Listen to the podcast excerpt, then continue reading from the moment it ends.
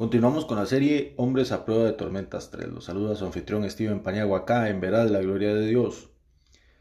En el episodio anterior estuvimos hablando sobre que la tentación no viene de Dios.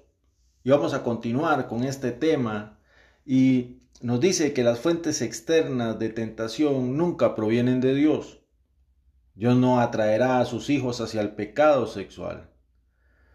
Dos de nuestros enemigos espirituales son el mundo y el diablo. Regularmente lanzan tentaciones sexuales externas en nuestro camino.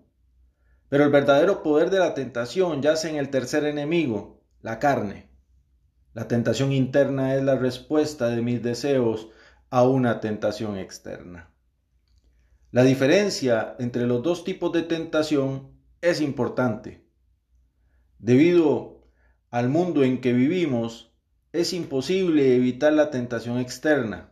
Podemos evitar cuanto se cruza en nuestro camino, pero algunos simplemente se cruzarán.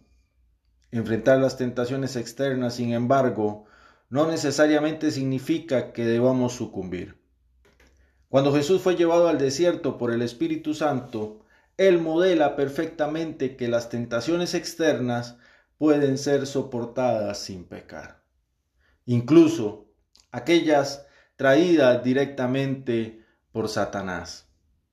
Así que continúa adelante, toma fuerza y resiste, porque Dios ya te ha dado la victoria. Continúa hacia adelante y recuerda que verás la gloria de Dios en tu vida.